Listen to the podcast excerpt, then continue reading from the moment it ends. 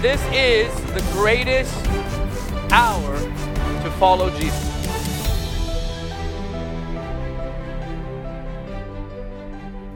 Take your Bibles to Matthew twenty-two, verse twenty-three. My plan is to finish here by eight forty-five, and then Sandy, I appreciate the faith. Thank you so much. Matthew twenty-two, verse twenty-three through forty. The same day the Sadducees, who say there is no resurrection, came to him and asked him, saying, "Teacher, Moses said that if a man dies having no children, his brother shall marry his wife and raise up offspring for his brother. Now there were with us seven brothers. The first died after he had married." Who even thinks of this stuff? And I'll tell you, the religious think this way. But anyways, let me keep going. "And having no offspring, left his wife to his brother. Likewise, the second also, and the third, even to the seventh." You can, this is like calculus. "Last of all, the woman died also. Therefore, in the resurrection, whose wife of the seven will she be?" I mean, really? Gosh. "For they all had her. Jesus answered and said to them, 'You are mistaken, not knowing the Scriptures nor the power of God.'" Now, if you're going to stumble in your revelation of the Lord, it's typically in those two areas, the Scriptures and the power of God. You might know the text and not know the, the person and power of the Spirit, or you might have you might be full of Shaka Babas, but you don't even know John three sixteen. Both are a problem. Trust me, both are a problem.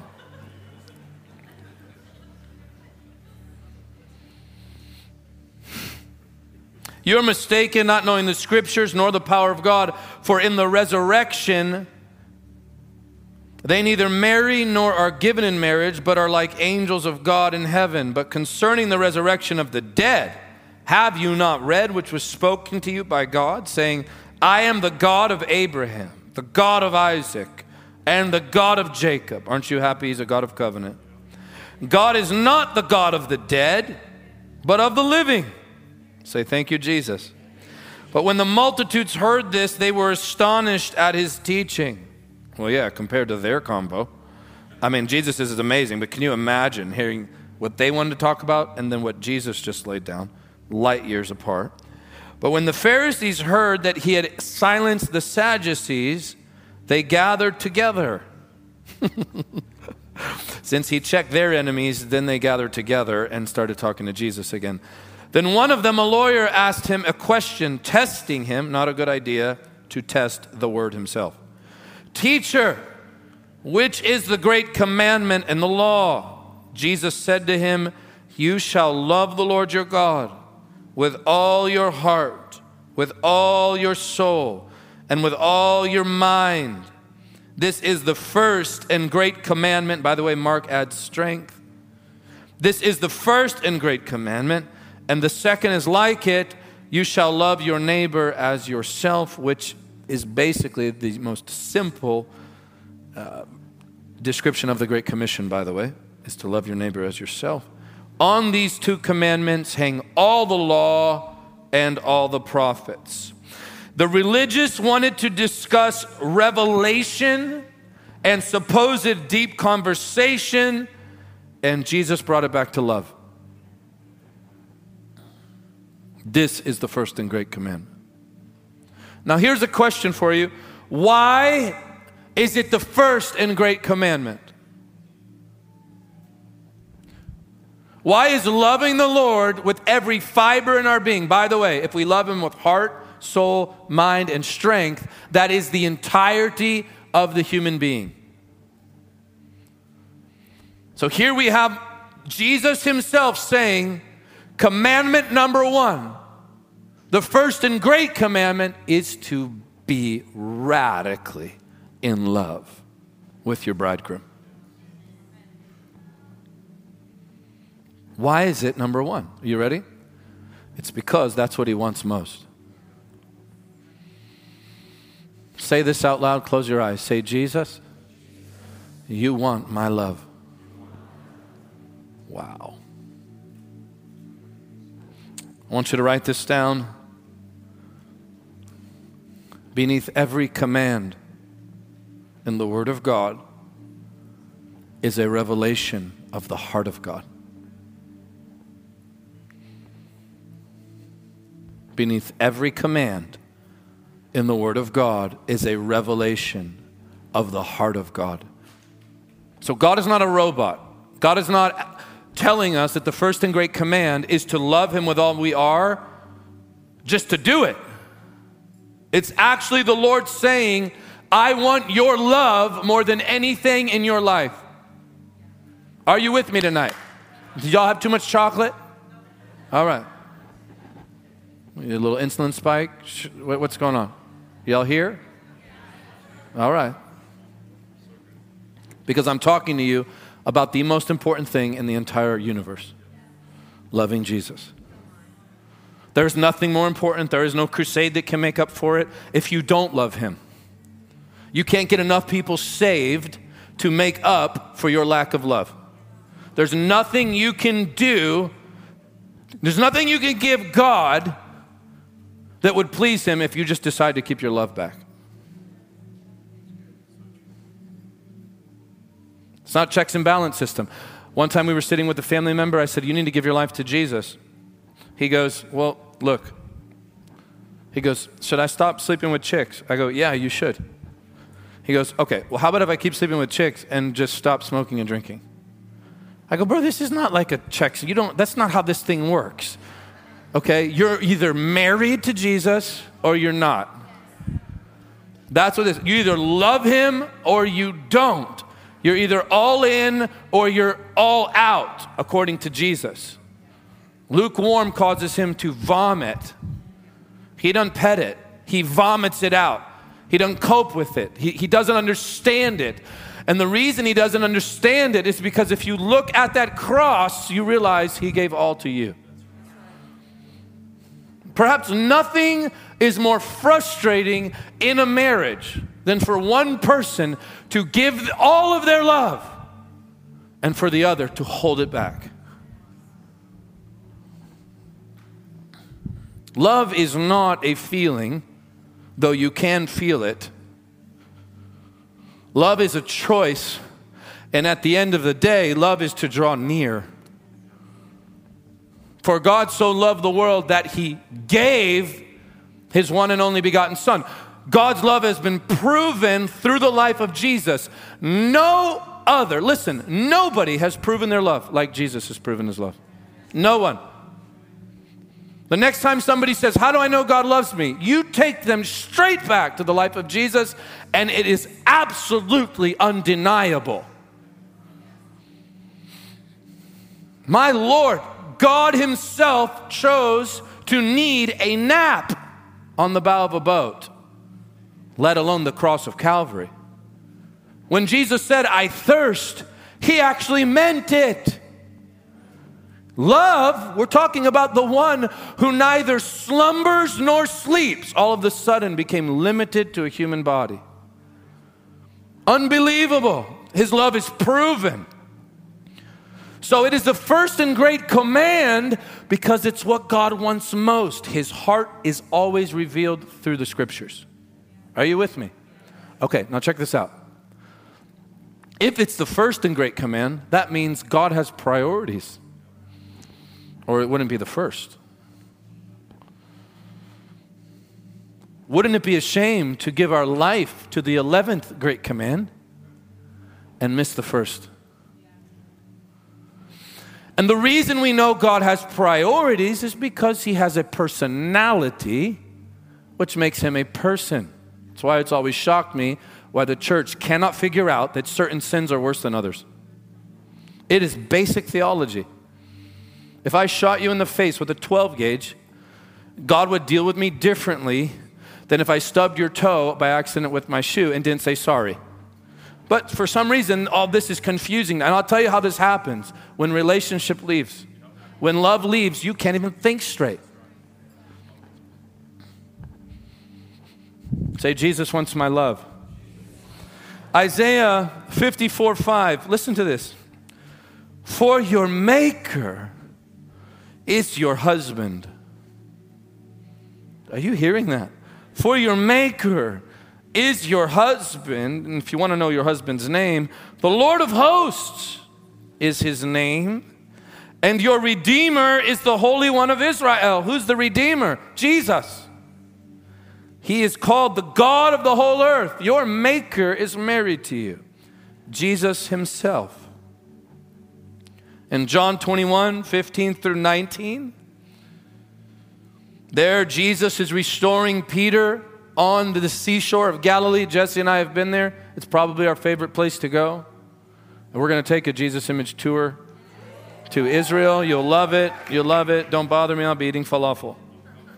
Find someone else to pray for you. Ben and I will be eating shawarma, and we'll just stretch our hands towards you. Yeah, we'll be on a boat. We'll, we'll send you a prayer cloth from the boat. Jesus is there. Listen, restoring the broken heart, the shameful heart of Peter. And he says in verse, it says in verse fifteen, so when they had eaten breakfast, by the way, who cooked that breakfast?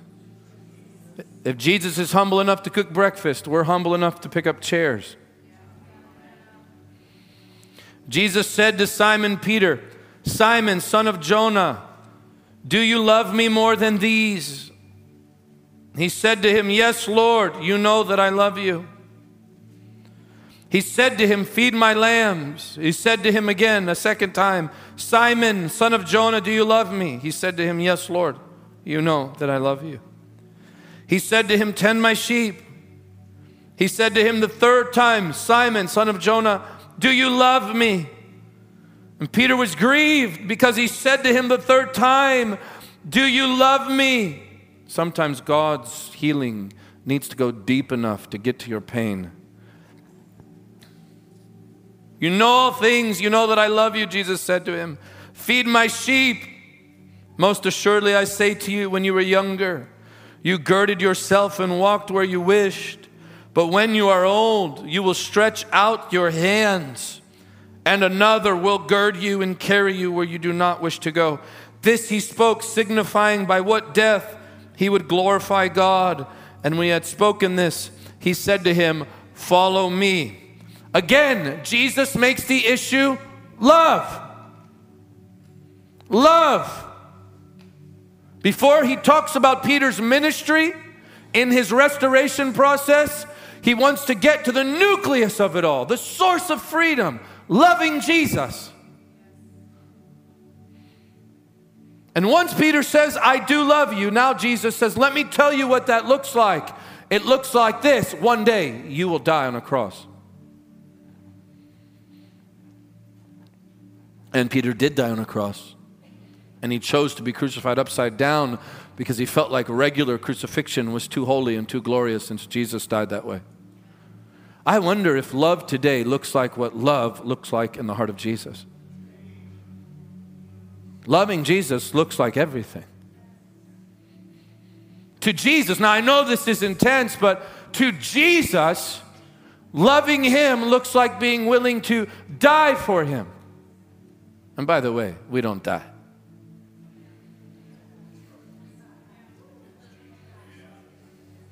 The heathen dies. We just leave this tent. You can't kill a saint. He's already been killed on the tree by faith. He's been filled with God himself. That's why the scripture says to be absent from the body is to be present with the Lord. That's why when Jesus went to raise the little girl, he said, she sleeps. What does Paul say to the church in First Thessalonians? Those who have fallen asleep will precede us. God sees things a little differently than the world does. They see it as death. God sees it as a nap. Hallelujah. We don't die. We close our eyes and we're truly delivered into the arms of an everlasting Father. The issue is love. John three, twenty-two through twenty-nine. Now we're going to get in there. After these things, Jesus and his disciples came into the land of Judea, and there he remained with them and baptized. Now John also was baptizing in Enon near Salem, because there was much water there. And they came and were baptized, for John had not yet been thrown into prison. Then there arose a, dis- a dispute between some of John's disciples and the Jews about purification, or the washing with water. And they came to John and said to him, Rabbi, he who was with you beyond the Jordan, to whom you have testified, behold, he is baptizing, and all are coming to him. John answered and said, a man, oh, this is a great lesson to learn. A man can receive nothing unless it has been given to him from heaven. That kills manipulation. It kills self-promotion. It kills jealousy. It kills you handing out your business card to go preach the next event, or you posting and faking the comments so that somebody would like you enough to have you back. This kills all this stuff. When you realize, when you realize only God can promote you, when you realize promotion cometh from above, you're truly set free. You can't receive anything unless it comes from heaven. You yourself bear witness of this, that I said, listen, John is speaking now, I am not the Christ, but I have been sent before him. Oh, listen to this. He who has the bride, listen carefully. He who has the bride is the bridegroom. But the friend of the bridegroom, who stands and hears him, rejoices greatly because of the bridegroom's voice. Therefore, this joy of mine is fulfilled. Listen carefully. One of the ways to know that he was Messiah and King was very simple. Is he the bridegroom? If he is not the groom, he cannot be the Christ. This is what John is saying here. I'm not the Christ. The Christ is the one who has the bride. Now listen to what John says here. He says, the friend of the bridegroom, that being John, rejoices to hear the voice of the bridegroom. This is so powerful. You're going to slap the person next to you. I'm telling you, it's it's too much. It's crazy. I mean, it is. Oh. I got eleven minutes, I guess, because we really got to get to something. Stop laughing, Sandy. All right.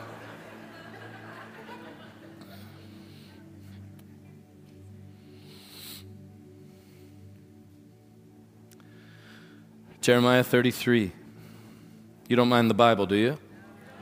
Jeremiah thirty-three, ten, verse sixteen. Verse, I'm sorry. Jeremiah thirty-three, verses ten through sixteen.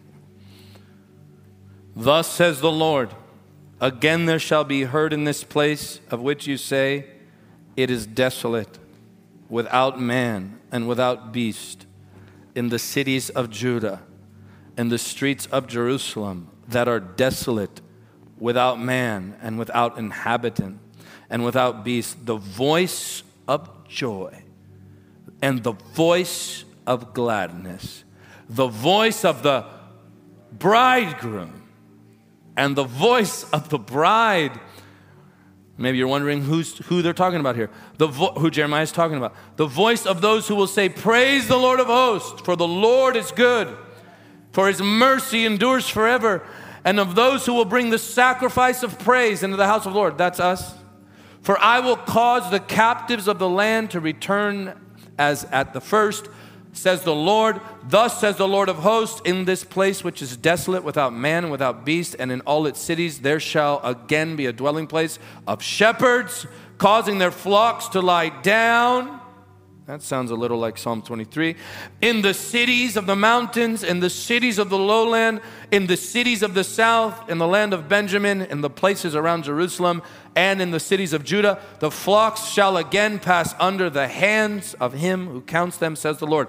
Behold, the days are coming, says the Lord, that I will perform that good thing. Say that good thing.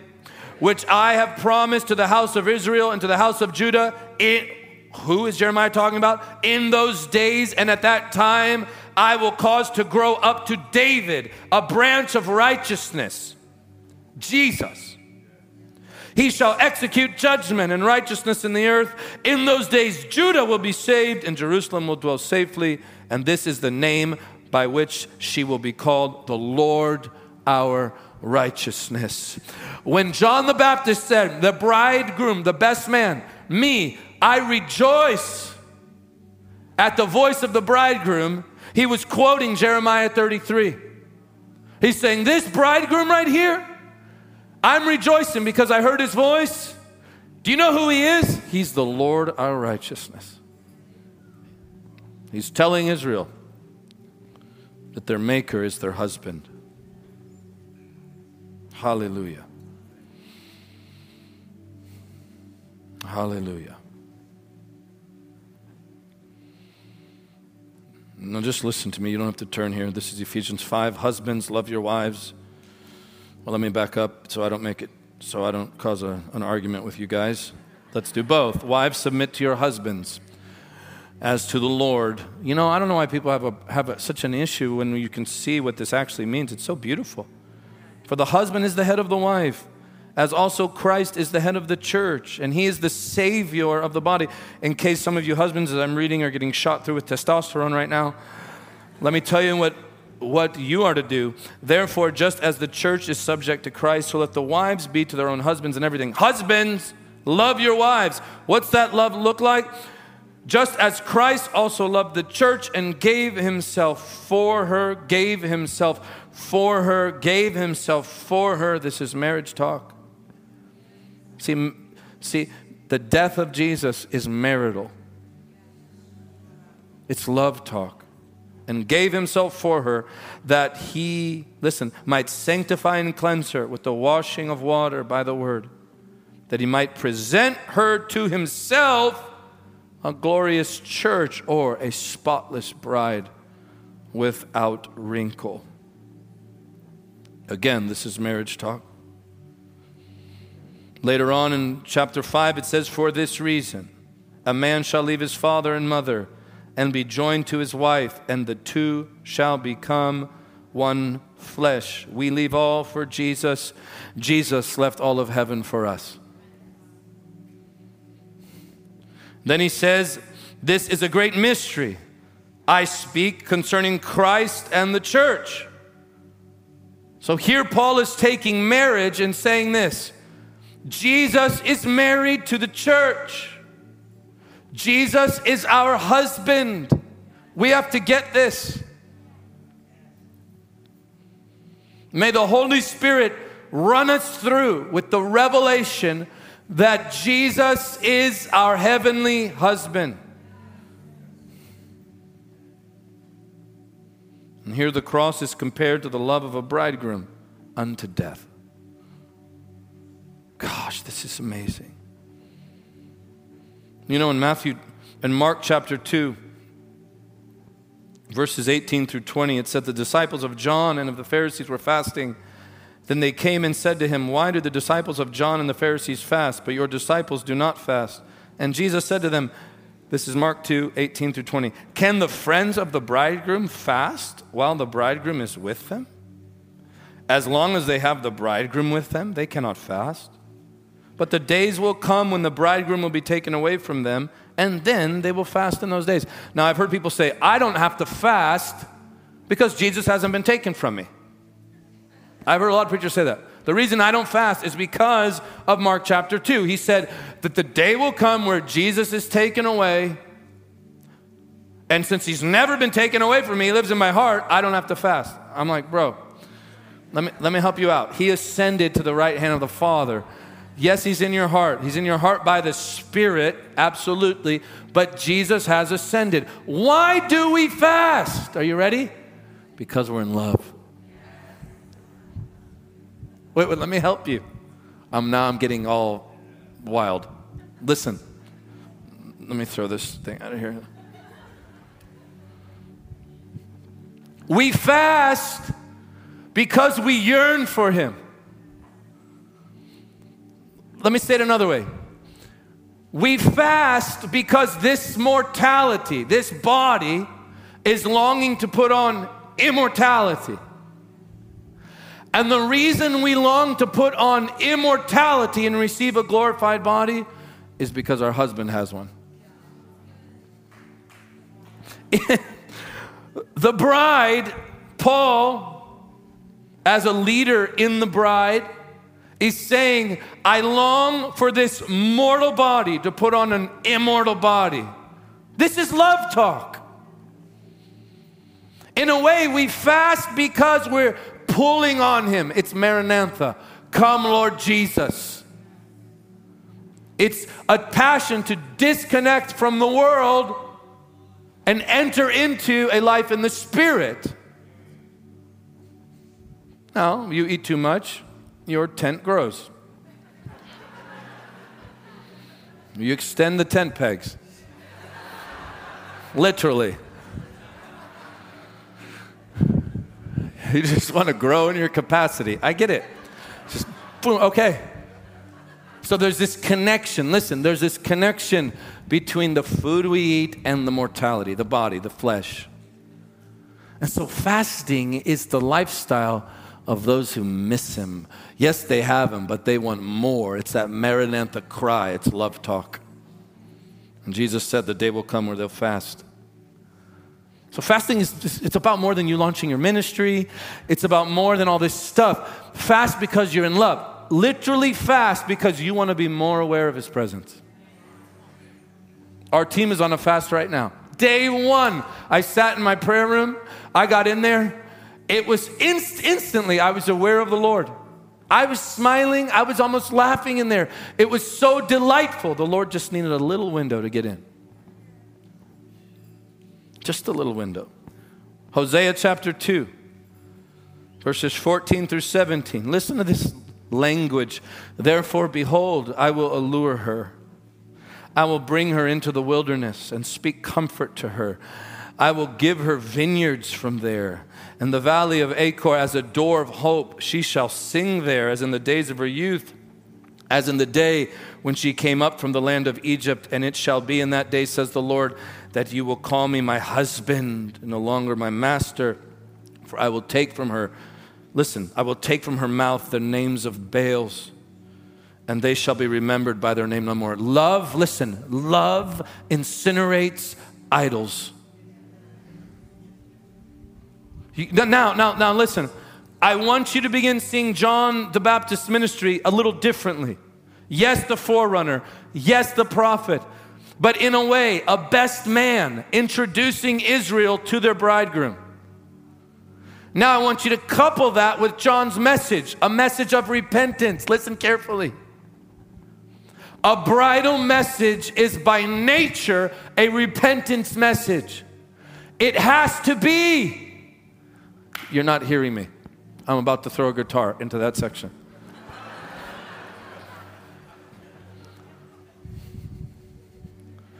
A repentance message is the message to the bride. It will forever be. It's what Jesus said to the loveless church.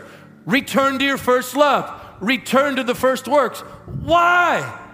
Because the bride must be prepared for her wedding day. A wedding is coming. A real wedding. The wedding will be consummated at the marriage supper of the Lamb. It will really happen. Just like God ate with the elders of Israel, as Israel's husband on Mount Sinai, the Father, listen, will give the church away as a gift, and we will dine at the marriage supper of the Lamb, and forever we shall be with our husband. Listen, listen, yes. The, the, uh, the message to the church is Jesus. The message to the world is Jesus. I don't know where we came up with all these systems and like, well, I'm a pastor now. Maybe I should stop preaching Jesus. No! The church needs the gospel and the lost need the gospel. Jesus is the Father's only sermon. So whether it's to the lost, tell them about Jesus. You'll never bore a true Jesus lover by telling them about Jesus. I promise you. If, if Jesus bores us, it's not his fault. There's nothing boring about Jesus whose, listen, whose eyes are flames of fire. Nothing boring about that. There's nothing boring about being fully God and fully man at the same time. Nothing. There's nothing boring about wearing eternal scars in glory, and every saint and angel will eternally meditate on the one who is fully God and fully man. We will never stop staring at him because there's nothing boring about him. Never, never, never. So I, I, I'm shocked when people go, bro, you ever gonna stop preaching Jesus? Well, okay, and what would you like me to replace him with? twelve steps to interpret something? No, I'm not gonna do that. Loving Jesus is life's greatest achievement. You can pack Jesus twenty, twenty-one, Jesus twenty-two, Jesus twenty-three. You can pack every field between here and Tampa. You could pack all of I four and billions could get saved and healed. But if I don't love Jesus, I have missed the mark. Because he raised the dead with Judas. That one didn't like that one. First you clapped. I said that. You didn't like it. Judas raised the dead. Judas cleansed the leper. Judas healed the sick. Judas even preached the kingdom. God doesn't get people saved through our sermons to endorse us. He endorses his word.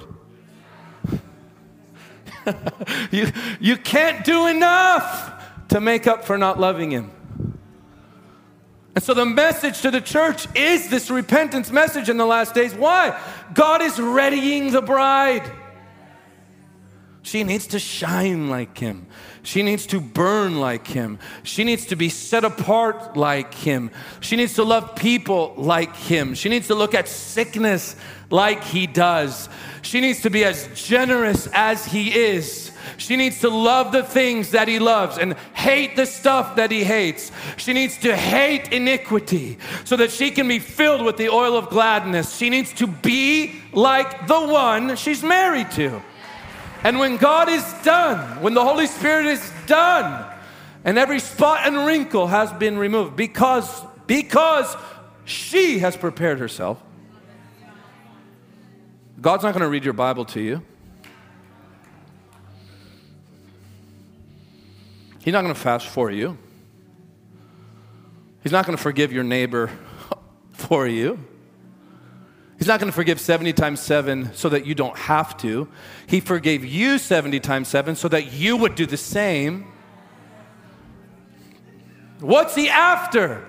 Romans eight, conforming us into the image of his son. But why? Why? A wedding is coming. Oh, man. And it's real. It's real. One day, the heavenly bridegroom is going to rip the eastern sky wide open. And he's going to come out of his bride, feel the Lord so strong. He's going to come out of his bridal chamber. Listen, he's going to come out of his bridal chamber after waiting thousands of years. Not as the mere second Adam, but as the last Adam. He's the last one. There's no one coming after him. And one day he's going to rip that sky open like the veil was torn in the tabernacle, and he's going to come take his bride away. Oh, man, now you're happy. You're right. It's a lot better than talking about Judas. Hallelujah. And that's what he's doing, stirring our souls. I don't want less fire. I'm not even sure I can handle more, but I want it. I need the fire of the Spirit to just burn Michael away. Burn Michael away. I don't, I don't even want people, I don't want people to even, I don't care. I don't want them to know about me. I want them to know about Jesus. Mm.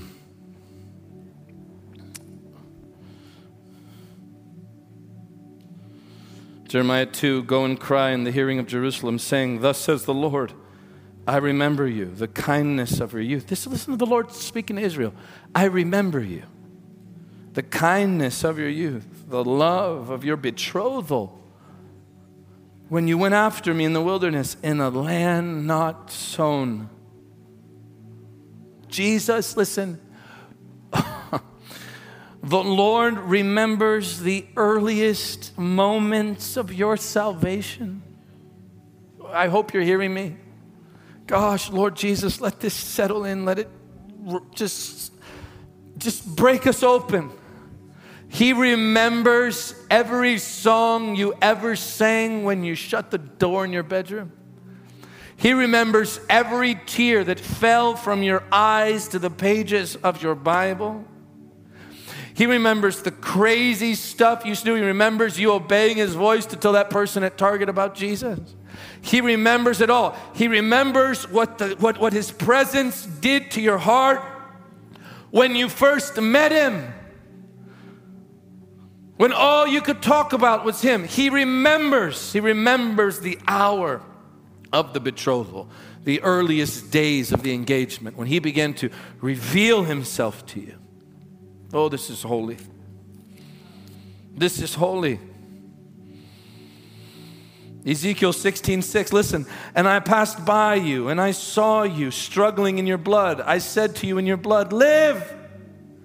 That was us in our sin. Live. Yes, I said to you in your blood, live. I made you thrive like a plant in the field, and you grew and you matured and became very beautiful. Your breasts were formed, your hair grew, but you were naked and bare, and when I passed by you again, I looked upon you. Indeed, your time was the time of love. Oh, what a heavenly husband. I said, what a heavenly husband. So I spread my wing over you, his healing presence, and covered your nakedness. Does anybody else remember a day where they did not know Jesus, and had you walked into a meeting like this, you would have felt exposed in the light of God? But Jesus said, I let my grace cover your nakedness. I clothed you with my glory. Yes, I swore an oath to you and entered into a covenant. This is marital. And you became mine, says the Lord God. I washed you in water. That's the word. Yes, I, thorough, I thoroughly washed off your blood, and I anointed you with oil. That's the presence of the Spirit on us. I clothed you in embroidered cloth and gave you sandals of badger skin. Embroidered cloth are robes of righteousness. Jesus gave us his own righteousness, and he gave us badger skin as shoes. Why? Because badger skin keeps the elements off. It's ugly to the eye, but it keeps the dirt off. It's why it covered the tabernacle. It keeps sin away. I clothed you with fine linen, the innocence of Jesus himself, and I covered you with silk, his own royalty. I adorned you with ornaments, the very gifts of the Spirit. I put bracelets on your wrists, the person, presence, and gifts of the Spirit, a chain on your neck, and I put a jewel in your nose. That's why we are called love slaves of Jesus. Earrings in your ears and a beautiful crown on your head. We are kings and priests of an eternal kingdom. Thus you were adorned with gold and silver. Gold is his divinity, silver his redemption. Your clothing was fine linen, again, the innocence of the Lord, silk and embroidered cloth. You ate pastries of fine flour, speaking of the sweetness of his presence and word. Honey, the sweetness of worship. Oil, the presence of the Spirit. You were exceedingly beautiful and succeeded to royalty. He has made us kings and priests. Your fame went out among the nations, speaking of the gospel's power today, because of your beauty, for it was perfect through my splendor, which I had bestowed on you, says the Lord God. Do you hear him saying, I, remember when you were naked and I passed by you and I didn't stop. I, I didn't keep going, I should say. I stopped and I spread my wings of mercy over you. We are married to the Lord. This is part one of a three hundred ninety million part series I'm going to do on the love of Jesus. He is married to us. Oh, aren't you glad you're not an employee? Aren't you glad you're not a mercenary trying to earn, trying to earn. I mean, you're, do you realize you have a husband who is purifying you to be with him? I don't know what that marriage supper is going to be like, where Christ's presence is the meal and Jesus himself is the host. And the father, like every father who walks the bride down as a gift to the son because of the cross, Philippians two, that he died, even death, even the death of the cross, and therefore he's earned the name above every name. That father is going to, the father is going to give the bride to his son as his son's eternal reward. He's going to give us away. And when all things are under the feet of Jesus as he ruled and reigns and has conquered death, Jesus, First Corinthians tells us, will give us and everything, the entire kingdom, back to the Father so that God can be all in all. You talk about humility.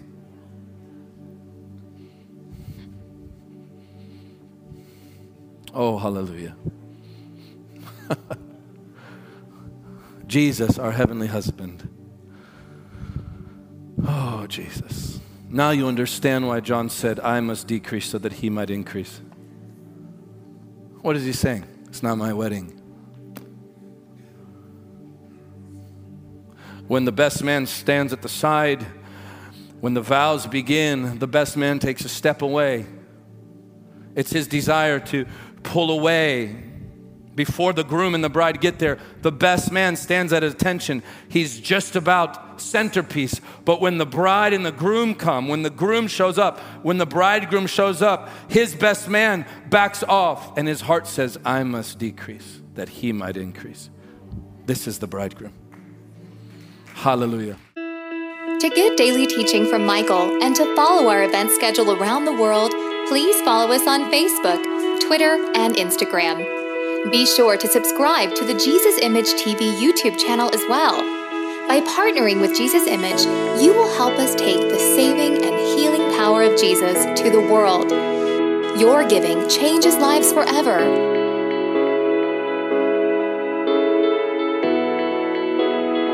For more information, please visit us online at jesus image dot t v or write us at Jesus Image, P O Box nine five zero six four zero, Lake Mary, Florida three two seven nine five.